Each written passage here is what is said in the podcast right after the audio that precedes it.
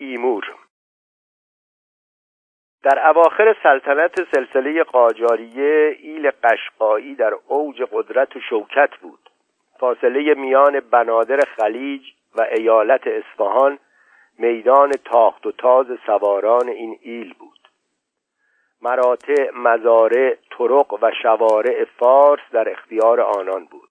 توایف و تیره های بیشمار قشقایی با هزاران مرد مسلح و مغرور قسمت عظیمی از ساکنان این سرزمین را ناچار به اطاعت و انقیاد کرده بودند. این چادرنشینان مقتدر و ترک زبان با هواداران دیگر خود در گوشه از مملکت دولتی کوچک و مستقل به وجود آورده بودند. این دولت پایتخت متحرکی داشت که زمستانها در نقطه‌ای محصور به نام چاه کازم در چند فرسنگی جنوب فیروزآباد و تابستانها در جلگه زیبا به نام نخودان در نزدیکی سمیرم استقرار می‌یافت. سراپرده ایلخانی در مرکز این شهر سیار قرار داشت.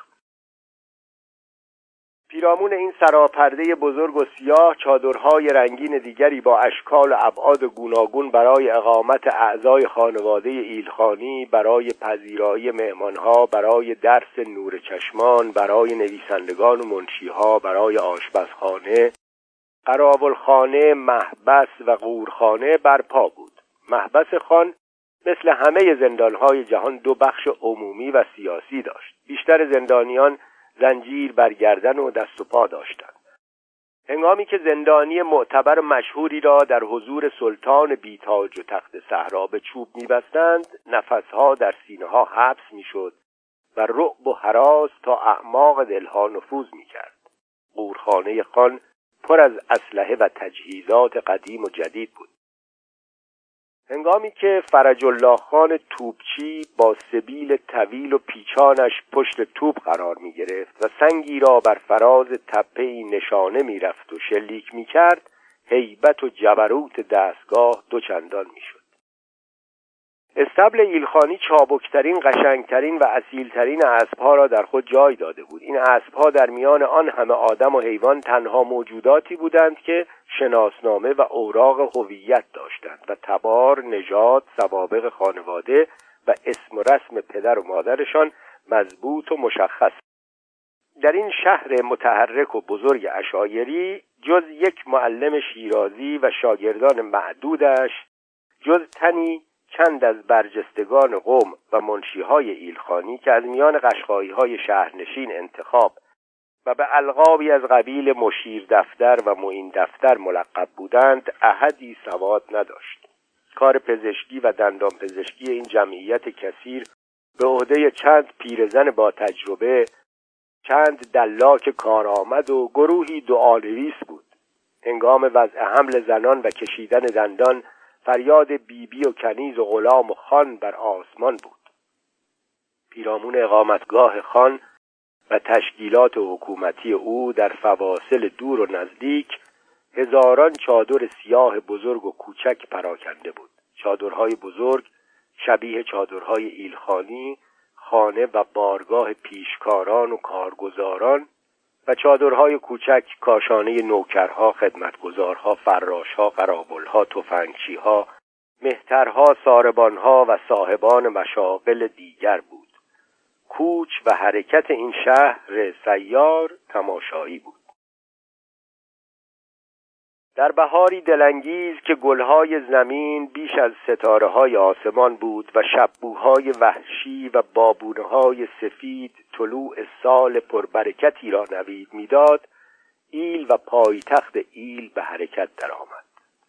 زن و مرد کوچک و بزرگ پیر و جوان بیمار و تندرست سوار و پیاده آزاد و محبوس عروس و عزادار توپچی معلم منشی میرغضب و محکوم همه با هم رهسپار ییلاق شدند و کاروانی سنگین و رنگین به طول چند فرسنگ به راه انداختند. استتار فقر و غنا خوشی و ناخوشی در شهرها و مساکن ثابت و مستقر ممکن و میسر است. ولی در چنین شهر بیدر و دیوار و متحرک به خصوص در زمان کوچ همه اختلافات و تفاوتها اوریان و آشکار بود. گرانبهاترین اسبها با زین و برگ مطلا در کنار وامانده ترین خرها با جلو پالان فرسوده مجللترین زنها با جامعه های فاخر و سایبانهای زربفت در کنار ناتوانترین مادرها که کودکان خود را پیاده بر پشت داشتند دیده می شدند. گروهی که گردن آویز مروارید داشتند با صفوف طویل زندانیان زنجیر به گردن همسفر بودند. راه ایل طولانی و پرنشیب و فراز بود. جنگلهای انبوه، گردنهای مخوف، کوههای رفی و رودهای پرآب داشت. عبور از این گردنه ها، قله ها، رودها و جنگلها برای ناز پروردگان تنعم پر از تفریح و تفنن و برای تنگ دستان و از پا افتادگان مملو و از رنج و مشقت بود ریگ بیابان برای دسته ابریشم و پرنیان و برای دسته دیگر خار مغیلان بود. ایل در حرکت بود. به هیچ کس فرصت توقف نمی‌داد. پیر و برنا و علیل و سالم نمی شناخت هر کس می توانست می‌رفت وگرنه میماند. جز اراده ایلخانی هیچ عامل دیگری از مرگ و میر گرفته تا تولد و زایمان قادر نبود که این قافله بزرگ را از رفتن باز دارد. بیماری ناگهانی یک مرد کارآمد و عزیز سبب شد که قافل سالار در نزدیکی شیراز در جلگهی به نام بیزا فرمان درنگ بدهد. اسدالله خان گرامی ترین وزیر ایلخانی که لقب سالار داشت گرفتار چشم درد سختی شده بود. او در رزم و بزم یار و یاور دیرین ایلخانی بود. مرتبه و مقامش چنان بود که حتی خانزادگان از او حساب می بردند خان او را مثل تخم چشم دوست می داشت حضورش در دستگاه مایه شوکت و سطبت بود. قیافه نجیب و هیکل برازنده داشت. وقتی که ارخالق چارخانه پشمی خود را می پوشید کلاه را کج میگذاشت و چون شمشیری آخته بر اسب کرند تیزپای خود می نشست و آهوهای صحرا را از چپ و راست شکار می کرد فریاد احسنت و آفرین از همه جا و همه کس برمیخواست چشم شور کار خود را کرد و سالار از بینایی و سواری و تیراندازی باز ماند. پیرزنهای مجرب های حاضق و دعانویسان معجزگر از عهده مداوای او بر نیامدند و ناچار به فرمان خان کاروان سنگین در چمن پهناور بیزا متوقف گشت. چند تن از پزشکان شهر به ایل دعوت شدند. همه از معالجه ناتوان ماندند. در شیراز کهال و چشم پزشکی که از عهده کار برایت نبود. بران شدند که سالار را به تهران بفرستند. انتقال سالار به تهران دشوار بود. مرکب رهوار آهنین هنوز به میدان نرسیده بود. در فارس فقط دو سه تن از رجال ماشین داشتند. ایلخانی قشقایی یکی از آنان بود و او ماشین خود را با همت و سخاوت در اختیار وزیرش نهاد. دشواری دیگر انتخاب خدمتگذاری بود که بتواند چنان بیمار نازپرورد را در شهری به پیچیدگی پایتخت تر خوش کند. داوطلب همراهی فراوان بود. همه آرزو داشتند که در رکاب ارباب جانفشانی کنند ولی آنکه شایسته تر به نظر رسید و گوی افتخار را از دیگران رو بود نوجوان تیزهوشی بود به نام ایمور. ایمور در روزگار کودکی در یک خشک سال سهمگین کسانش را از دست داده بود و به شکل یتیمی بیپناه به دستگاه سالار روی آورده بود. هوش و استعداد شگرفش او را به سرعت از مرحله خانشاگردی به مقام پیشخدمتی رسانده بود. ایمور برای خدمتگزاران دیگر یک رقیب نبود یک آفت نظیر و مانند نداشت. همه را شرمنده زیرکی و چالاکی خیش ساخته بود. یک تنه کار چند تن را می کرد. ایمور راه نمی رفت می دوید. پا به رکاب نمی نهاد. بر زین اسب می پرید. خواب و بیداری در اختیارش بود. هنگامی که به کشی که شبانه می نشست گستاخترین جنبنده را مجال گشت و گذار در حول هوش اردو نبود. کار ایمور در شکار حیرت انگیز بود. جای پای کپک را از تیهو می شناخت نگاهش از تاریکی عبور می کرد در سایه روشن صبح و غروب کوچکترین حیوان را از دور می‌دید و نر و ماده می‌کرد. تیر تفنگش ردخور نداشت. بسیاری از پرندگان را با سنگ در هوا می‌زد. ایمور از کاری نبود که سر در نیاورد. پشم گوسفند را چنان میچید که یک زخم بر تن حیوان نمیگذاشت. اسب را طوری نعل می‌کرد که گویی از شکم مادر نعلبند به دنیا آمده در داس و درو دست داشت. شبدر و یونجه را زودتر از همه می‌برید. در کار تیمار اسبها چنان بود که توسنهای کره های نوزین زیر نوازش انگشتانش نرم و آرام می شدن. در عروسی ها و جشن ها پیشاهنگ رقص بود. بدنش مثل فنر با زیر و بم آهنگ های محلی پیچ و تاب می‌خورد. در باد و طوفان مانند یک دیرک استوار چادر را سر پا نگاه می داشت هنگام عبور از رودها یار و یاور پیران و کودکان بود. به دوششان می گرفت و به ساحل می رساند. ایمور اندیشه روشن حافظه قوی و هوشی کم نظیر داشت. به سه زبان سخن می گفت ترکی، فارسی و لوری او استعدادی داشت که حتی فقر و بیپناهی و بیکسی هم نتوانسته بودند از بروز و ظهورش جلوگیری کنند. ایمور آتش پاره بود. سالار و ایمور به زودی به تهران رسیدند و در خانه یکی از یاران پایتخت نشین ایلخانی جای گرفتند. معاینه و معالجه طولانی آغاز گشت. دیدار پایتخت با امارات زیبا خیابانها میدانها و بازارهای پر ازدهام ایمور را سراسیمه کرد. او در عمرش چنین زرق و برقی در خواب هم ندیده بود. جز روستاهای فارس به آبادی دیگری نرفته بود. ایمور همچون آهوی رمنده در میان گله های بیشمار گوسفندان گیر افتاده بود. در آرزوی صحرا بود. در آرزوی ریگزار بیابان بود. لیکن چاره ای نداشت. در محاصره هزاران کوی و کوچه و خیابان بود. دورش را هزاران شبان و شکارچی گرفته بودند. روزهای نخست اقامتش در تهران به سختی گذشت. همه جا و همیشه غریب بود. همه چیز برایش شگفتآور بود. به هر گوشه ای مینگریست به هر کس خیره می‌شد. به آدمها به لباسها به سنگفرش براق لالزار به فواره بلند بهارستان به اجناس رنگین مغازه ها به شیشه ها آینه ها چراغ ها درشکه ها و دوچرخه ها نگاه می‌کرد. ایمور هیچگاه این همه نگاه نکرده بود. از نگاه کردن سیر نمی‌شد از پرسیدن نیست. لیکن پرسشهایش غالبا بی پاسخ میماند. بسیاری از رهگذران حرفهایش را نمیفهمیدند. ایمور به فارسی سخن می‌گفت ولی لحجهای خاص داشت. ترکیبی از لحجه های گرم سیری و سرد سیری و میان راهی فارس. لباس و قیافه ایمور هم برای رهگذران تازگی داشت. قیافش شبیه به تصاویر لطفلی خان زند با همان چشمان نافذ و روشن با همان ابروهای پیوسته با همان اندام شلال میان باریک و شال خوشگره. با پاهای پیچیده در مچپیچ و ارخالف گلداری که تا زانو می‌رسید. با کلاه نمدی سیاه نیمه بلند و ملکی دهاقانی سفید نکتیز. ایمور از تنهایی گریزان بود. تشنه محبت و گفتگو بود. آرزو داشت که بگوید و بشنود. از هر جا و هر کس و هر چیز. در تهران زبان گویا و گوش شنوا نمییافت.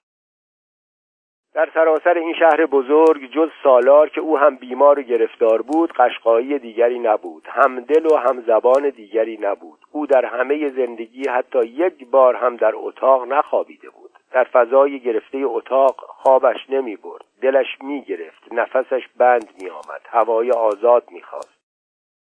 از چهار دیواری خانه ها وحشت داشت. از دیوار وحشت داشت. از هیچ چیز به اندازه دیوار بدش نمی آمد.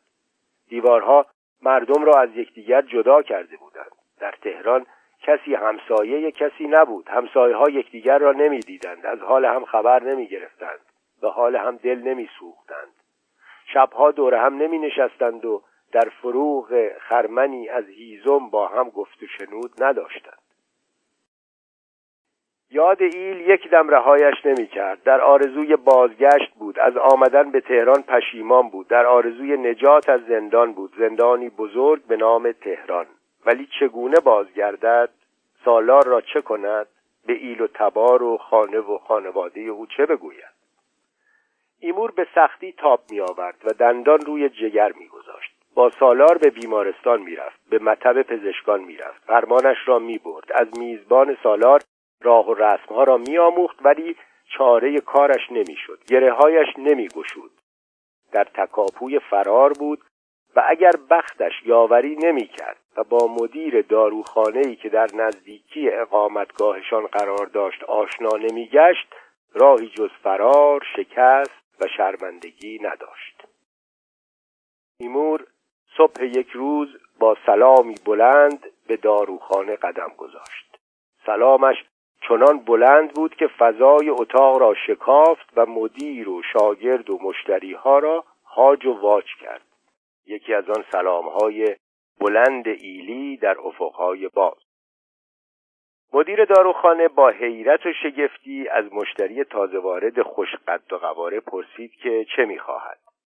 ایمور گفت نامه ای دارد. نسخه طبیب را می‌گفت. مدیر با لبخندی بر لب نسخه را گرفت و ایمور را هدایت کرد که بر روی نیمکت مشتریان بنشیند و منتظر بماند. ایمور عادت نداشت که بر نیمکت بنشیند و پاها را بیاویزد. آویختن پا را خلاف ادب میپنداشت. دامن ارخالق را جمع کرد و با خضوع و احترام روی نیمکت دو زانو نشست. مدیر و شاگردش را خنده گرفت. مدیر داروخانه پس از آنکه داروها را آماده کرد ایمور را به مهربانی پیش خواند. با او گرم گرفت. جویای حالش شد. از شهر و دیارش پرسید. از ایل و تبارش سوال کرد. مجذوب رفتار و گفتارش شد و مهرش را در دل جای داد. عصر همان روز بار دیگر ایمور به سراغ داروخانه آمد ولی این بار نامه و نسخه نداشت. به دیدار مدیر آمده بود. مدیر داروخانه نکته را دریافته بود. به نیاز درونی ایمور پی برده بود.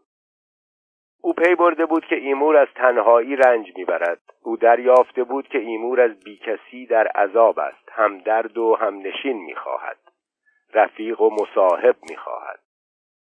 او مردی سرد و گرم چشیده بود. با درد غربت آشنا بود.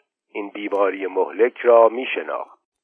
ایمور را دعوت کرد که هر وقت که می‌خواهد به داروخانه بیاید و ساعات فراغت را در آنجا بگذراند. آمد و رفت به داروخانه سرگرمی شیرین و روزانه ایمور شده بود. هر روز می آمد و می نشست به ردیف های منظم دواها در جعبه ها قوطی ها شیشه ها و بطری ها خیره می شد و مانند کودکی که تازه زبان باز کرده است نام همه و فایده هر یک را می پرسید بوی فضای داروخانه به مشامش از هر عطری دلاویزتر بود. داروخانه در نظرش معبدی مقدس بود بیماران را شفا می‌داد. دردمندان را میآسود. او از این همه داروی بیمریض به یاد مریضهای بیداروی ایل میافتاد. ایمور برای آنکه شرمنده نماند مهربانی مدیر را با خدمت و پذیرایی جواب می‌داد. خیابان خاکی بود پیرامون داروخانه را آب میپاشید. خانه مدیر دور بود. از دستگاه غنی و سخاوتمند سالار برایش و برای شاگرد و مهمانهایش میوه چای و شربت می آورد. یک اتفاق تازه اعتبار و حرمت ایمور را بالاتر برد. روزی در ساعتی که خیابان خاموش و خلوت بود مردی سوار بر اسبی زیبا از جلو داروخانه میگذشت. ایمور از دیدن اسب شکیل و خونگرمی که گویی سوار ایلی میطلبید بیتاب شد. به یاد تاخت و تازهای ایل افتاد. خود را با دو خیز به سوار رساند و چنان شور و حال نشان داد که اجازه چند لحظه سواری گرفت. مرد پیاده شد. ایمور بر زین پرید. چرخی زد و مرکب را با رکاب خود آشنا ساخت.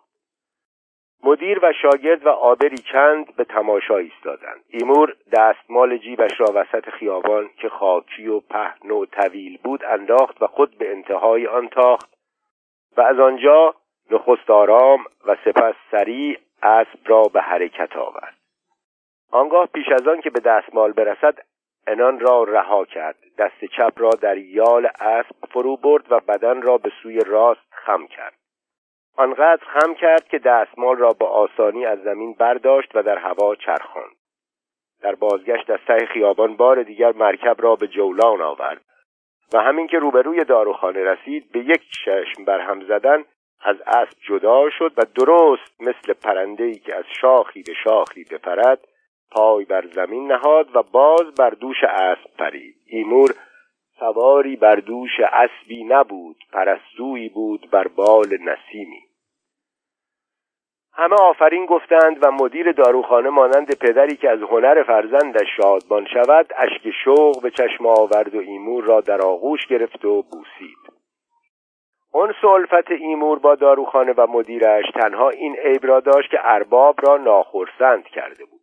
سالار بیمار بود. تندخوتر و بهانه جوتر شده بود. از ایمور می‌خواست که پیوسته در کنارش باشد و فرمانش را ببرد. ایمور نمی‌توانست. طاقتش تاق می‌شد. جانش به لب می‌رسید. در هر فرصتی از خانه بیرون می‌زد و خود را به خیابان و داروخانه میرساند.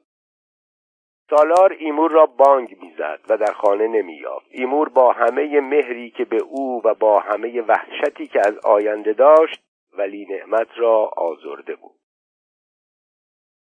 ایل چشم به راه بازگشت سالار بود. سرانجام انتظار به پایان رسید و او پس از چند ماه اقامت در تهران با ماشین ایلخانی وارد سمیرم شد. ورودش با ماشین به شهرک ییلاقی ایل که هنوز ماشین ندیده بود واقعه ای بود. سالار با جماعت مستقبلین به خانه فرود آمد. لیکن ایمور در رکابش نبود. ایمور را به ایل نرسیده با قهر و غضب رها کرده بود. در ایل هم نخستین فرمانش این بود که احدی این پسرک نمک نشناس ولنگار را در خانه نپذیرد. هیچکس توانایی پادرمیانی نداشت. ایبور در ایل مرکزی کس و کاری نداشت و به گونه ای قبارالود در خاطرش مانده بود که از یک تیره دور افتاده که قشلاقش نزدیک بهبهان بود به نام شاهین لو برخواسته است. پای رفتن به آن دیار و امیدی به حمایت تیره فقیر خود نداشت. ناچار به تهران بازگشت. آهوی رمنده بیابان اسیر کمند احسان شده بود. به سوی مدیر داروخانه بازگشت و مدیر همین که ماجرا را شنید نه فقط او را به گرمی بلکه به فرزندی پذیرفت و در خانه و داروخانه جا و کارش داد و به تعلیم و تربیتش همت گماشت. ایمور رو به کتاب آورد. دست به دامن الفبای معجزگر شد. به کار تحصیل دل داد. تن و جانی توانا و عشق و شوری افسانهای به سواد و دانش داشت. سن و سالش او را از طول مدت و پیچ و خم کلاس های متعارف معاف کرد. پرشهایش بیمانع بود. از آموزش مزاحم بسیاری از هواشی و زواعد مسون ماند و بی تعطیل بهار و تابستان راست و مستقیم به قلب سپاه زد و به سوی هدفش پیش تاخت و در مدتی در حدود هفت سال تصدیق متوسطه را گرفت و با هدایت پدرخواندهش به مدرسه طب راه یافت. سالی چند گذشت. دوران طب نیز پایان پذیرفت و ایمور مانند یک ماهی کوچک وارد اقیانوس عظیم پزشکی شد. بازی ایام طفل یتیم ایلی را به مقام شامخ تبابت رساند.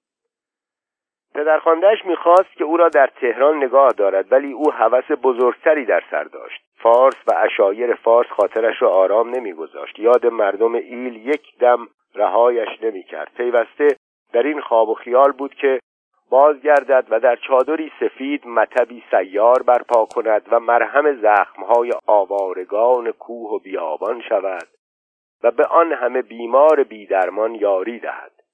رازش را با پدر در میان نهاد و از او موافقت و کمک گرفت.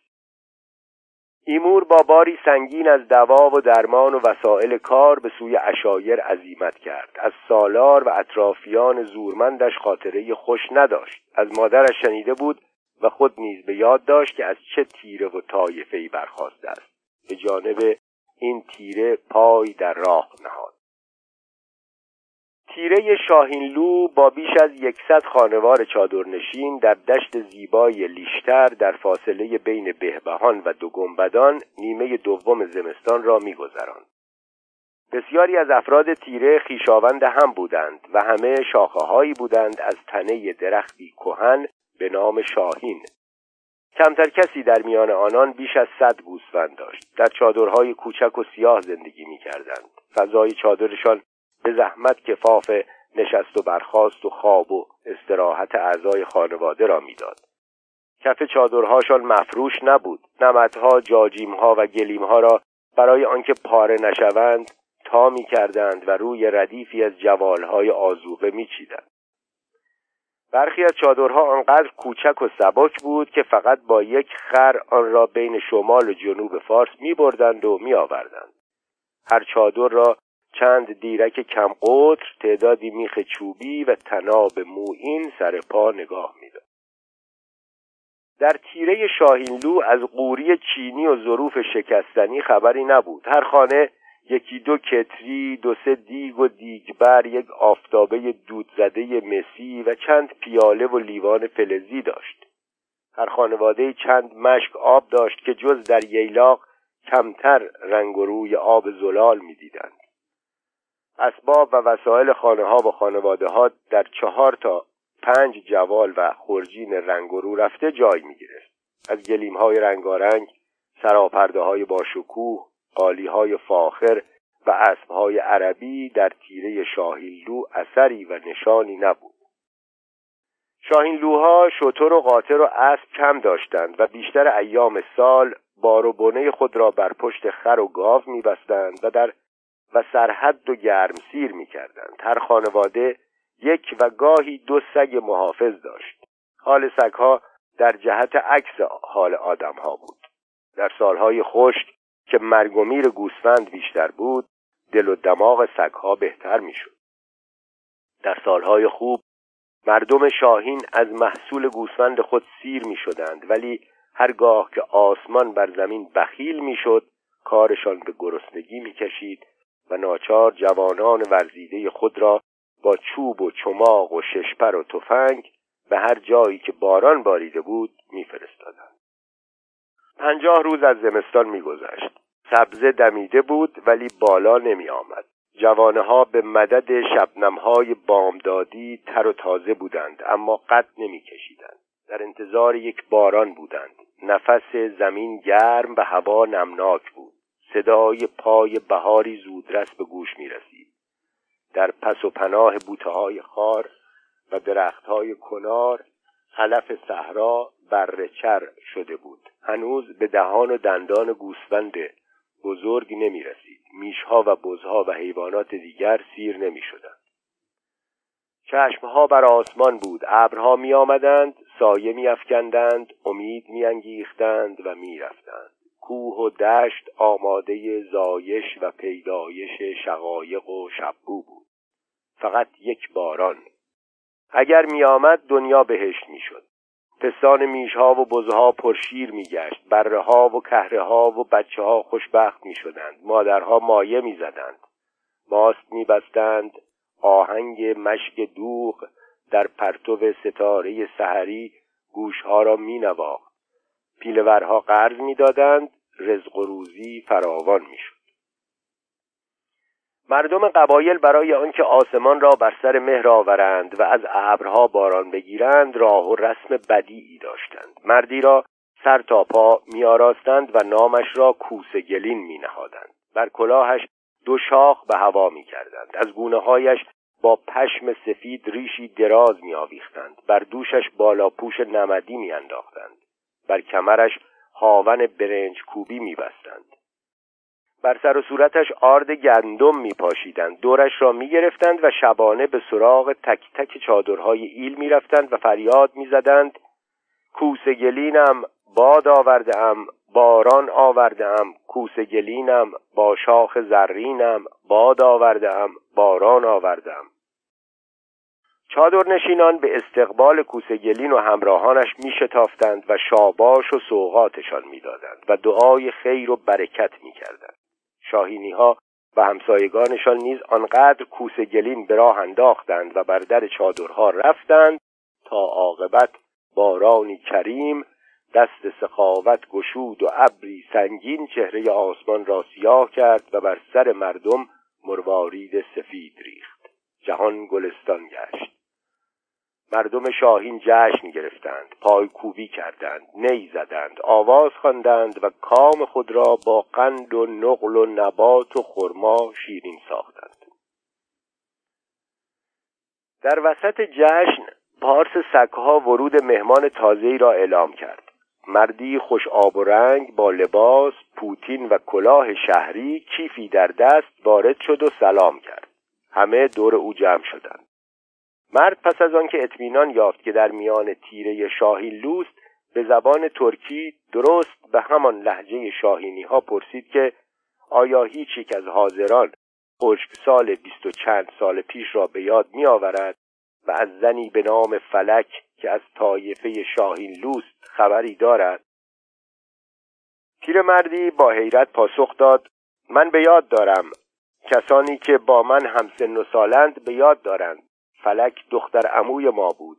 در آن قحطی بزرگ بسیاری از کسان ما از میان رفتند و متواری شدند. خواهر ما فلک و دو فرزند یتیمش ایمور و تیمور هم سر به بیابان نهادند و تا حالا از آنان خبری نداریم.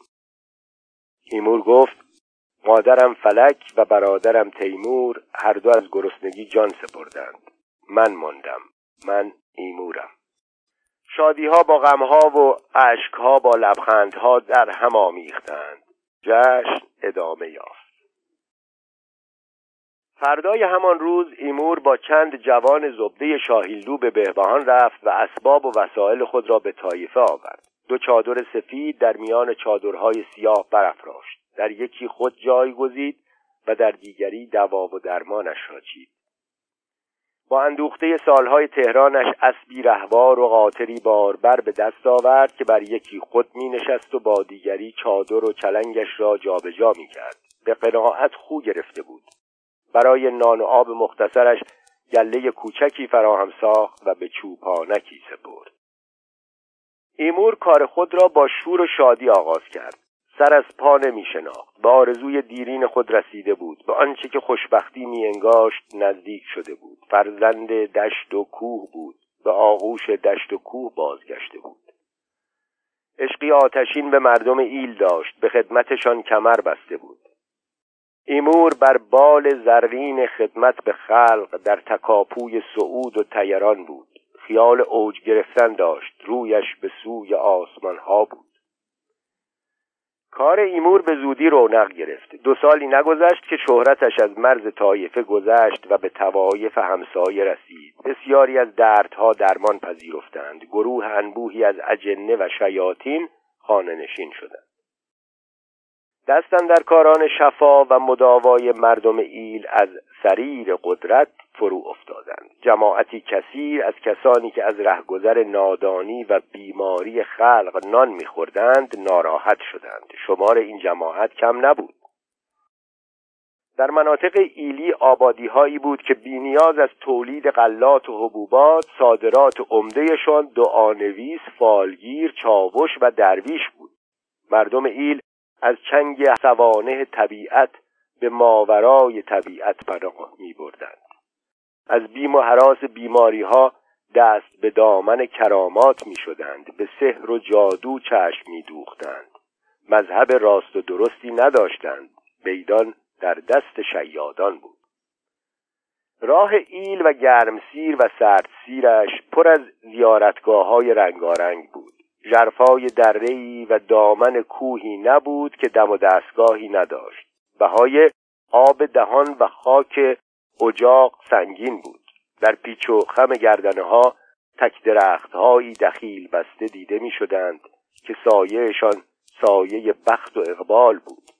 بیماران و گرفتاران در سایه این درختان می آرمیدند و به امید بهبود و گرهگشایی پارچه های رنگین از شاخ و برگشان می آویختند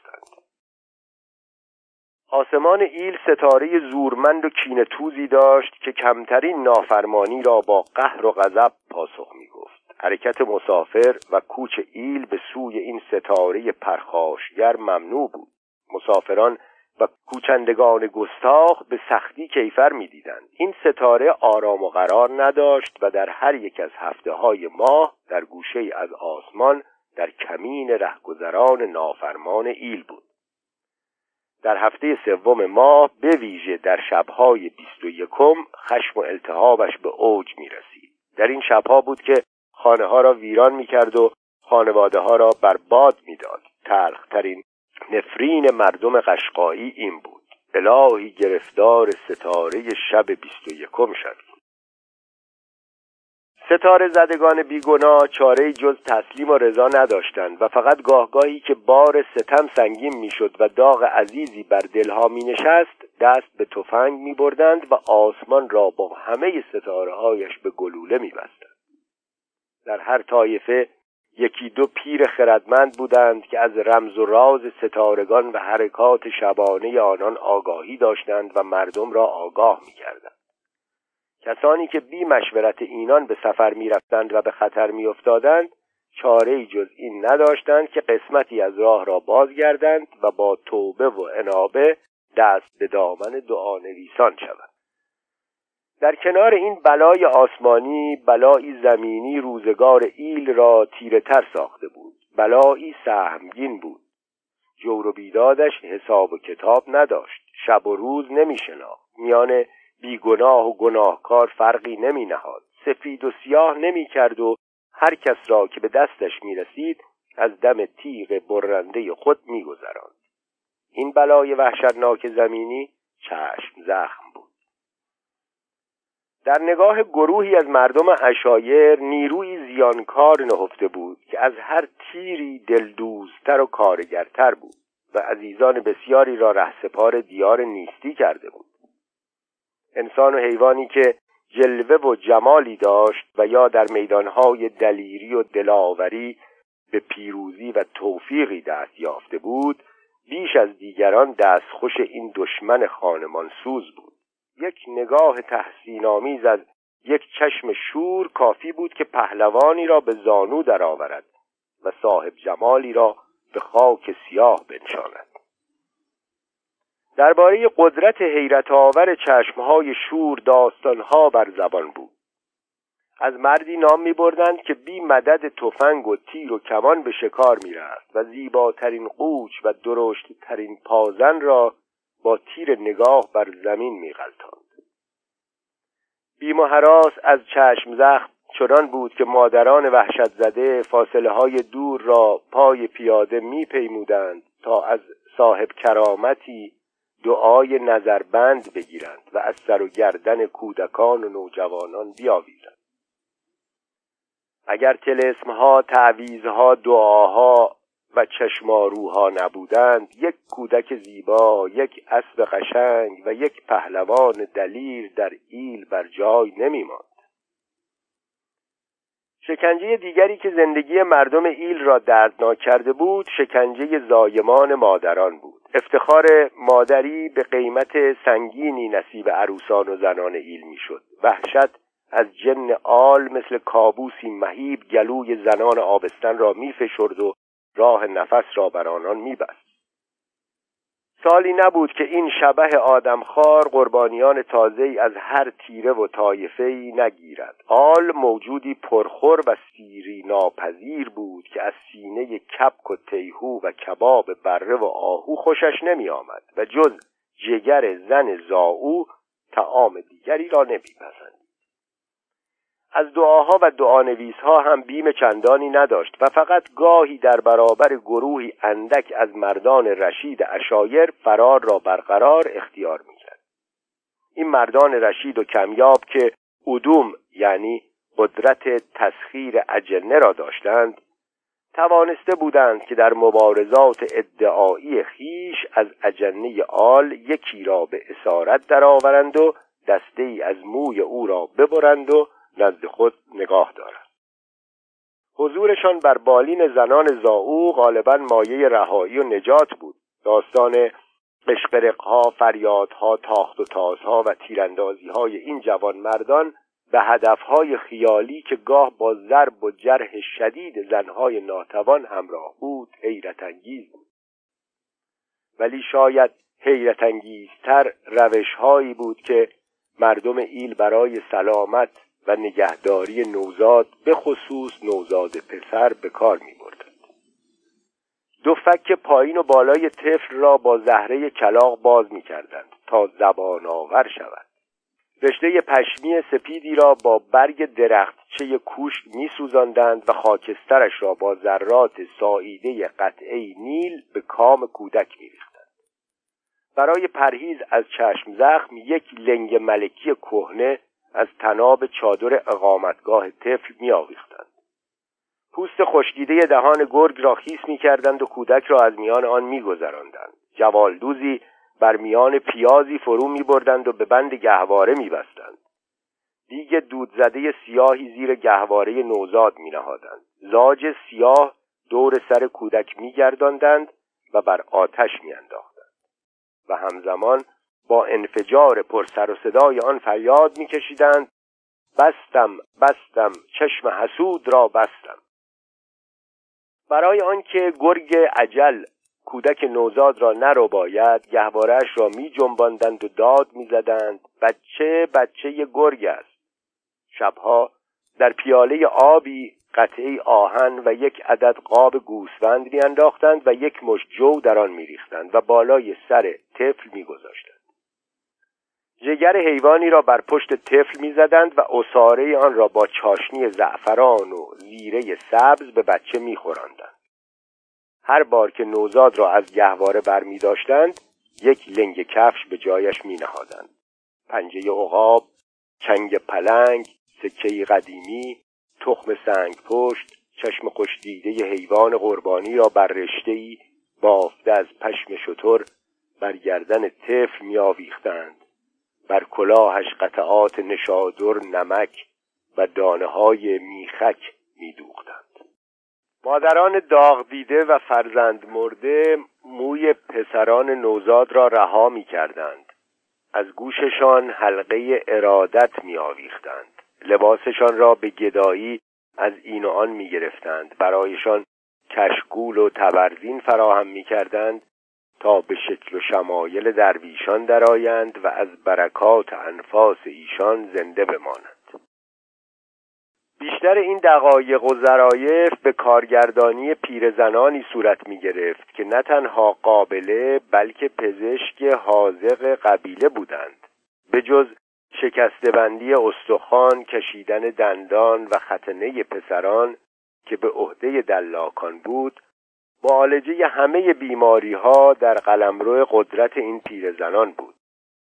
اینان خرجینهایی انباشته از داروهای گیاهی و غیر گیاهی داشتند و به جنگ همه بیماری ها حتی بیماری سلاطین که همان سرطان شهری ها باشد می‌رفتند. و فقط هنگامی که ناتوان میماندند از ما بهتران را به حمایت میطلبیدند و گرفتاران را به سوی غیبگویان و معجزگران و دعانویسان میفرستادند این دار و دسته عظیم ستاره شناسان، پیشگویان، دعانویسان، فالگیران و دلاکان همه از حضور ایمور در ایل خشمناک بودند. بازارشان رو به کسادی می‌رفت. کارشان از رونق میافتاد. اما خشمناکتر از همه آنان کارگزاران دستگاه ایلخانی بودند. این حضرات چشم دیدن ایمور را هم نداشتند. ایمور چون خاری در چشمشان بود.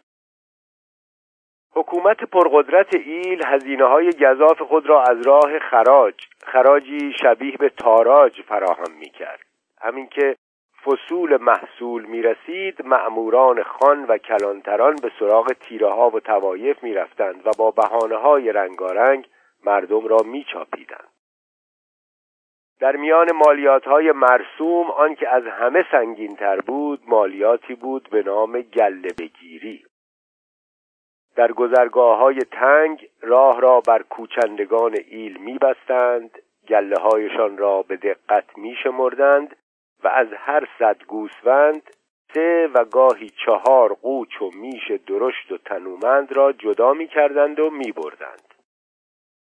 دستچین کردن این حیوانات به خصوص جنجال می آفرید فریاد و فقان به آسمان می رفت معموران ایلخانی سر و شاخ قوچها را می گرفتند که ببرند و چوپانان پر و پاچه حیوانها را میچسبینند که نگذارند.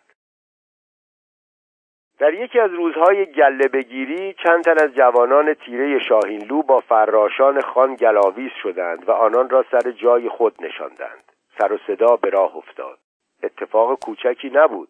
خبرش در همه جا پیچید. توایف دور و نزدیک با حیرت و اشتیاق ماجرا را شنیدند و به جسارت و رشادت جوانان شاهینلو آفرین گفتند. دکتر ایمور متهم به تحریک شد. تهمتهای دیگر نیز آماده و مهیا بود. دکتر ایمور به بهانه تب دست دختران ایل را در دست می‌گیرد. او به دستاویز خروسک گلوی عروسان را مینگرد. بر بالین زاوها می رود و به تماشای ناموسشان می ایستد ایمور معمور تهران است. معمور فرنگی است از جانب کافرها آمده است که راه و رسم ایل را برهم زند.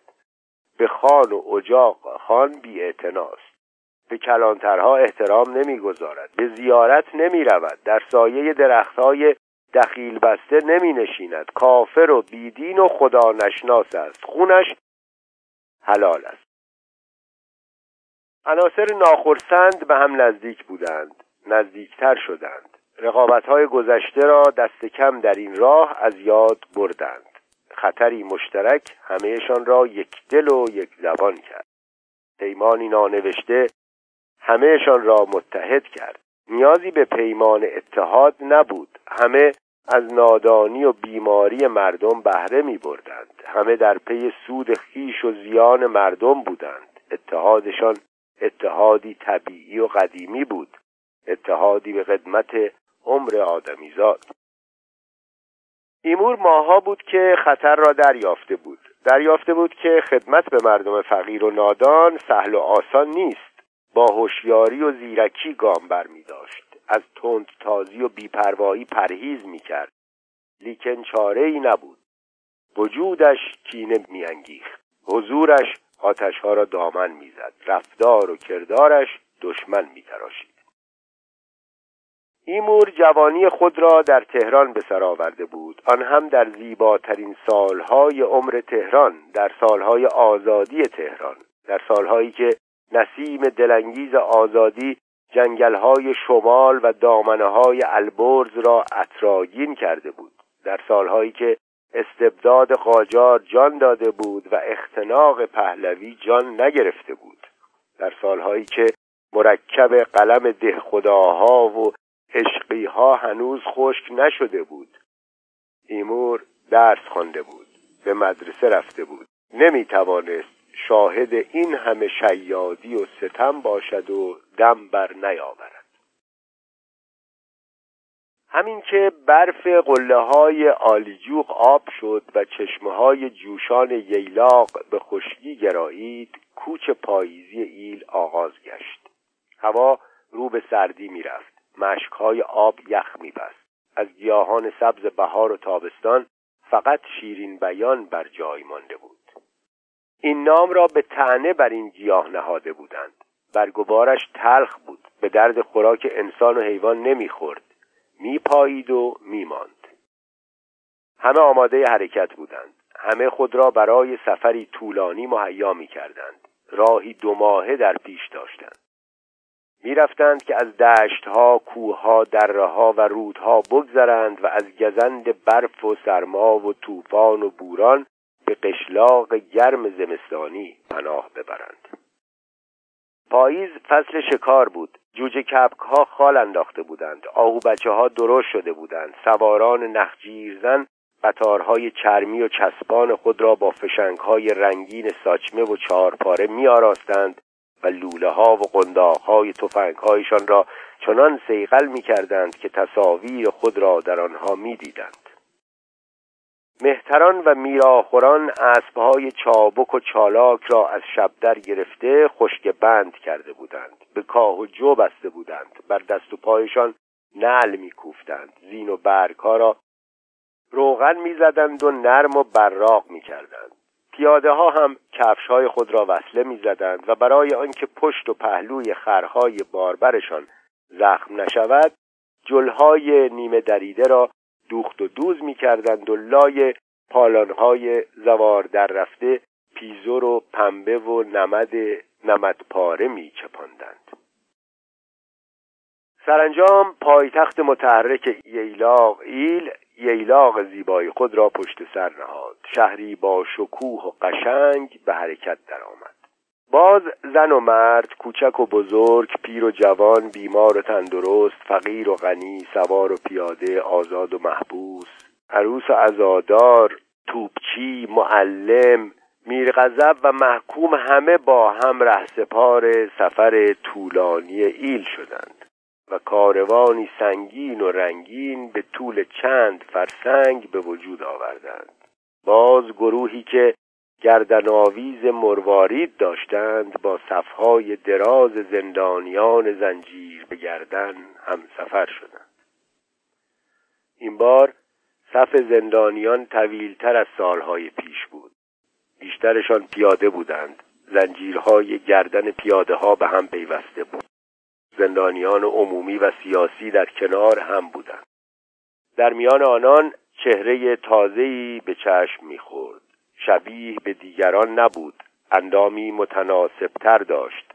در چشمانش اندوهی ژرف موج می‌زد. نگاهش تیز و نافذ بود. ابروهای پیوسته داشت. لباسش پاکیزه تر از دیگران بود. فرزتر از همه زندانیان قدم بر می داشت سوارانی که از کنار زندانیان میگذشتند بیش از همه او را مینگریستند.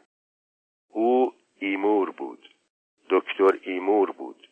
دکتر ایمور در صف دراز زندانیان محبس سیار ایل همزنجیر گروهی از دزدان راهزنان و تنی چند از همفکران و همدستان می‌رفت که پس از طی مسافتی طویل به زندان ثابت ایلخانی منتقل شود.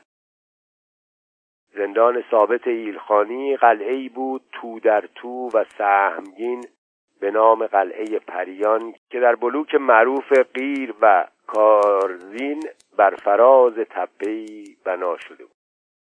کم اتفاق می افتاد که کسی به این زندان برود و زنده بیرون آید.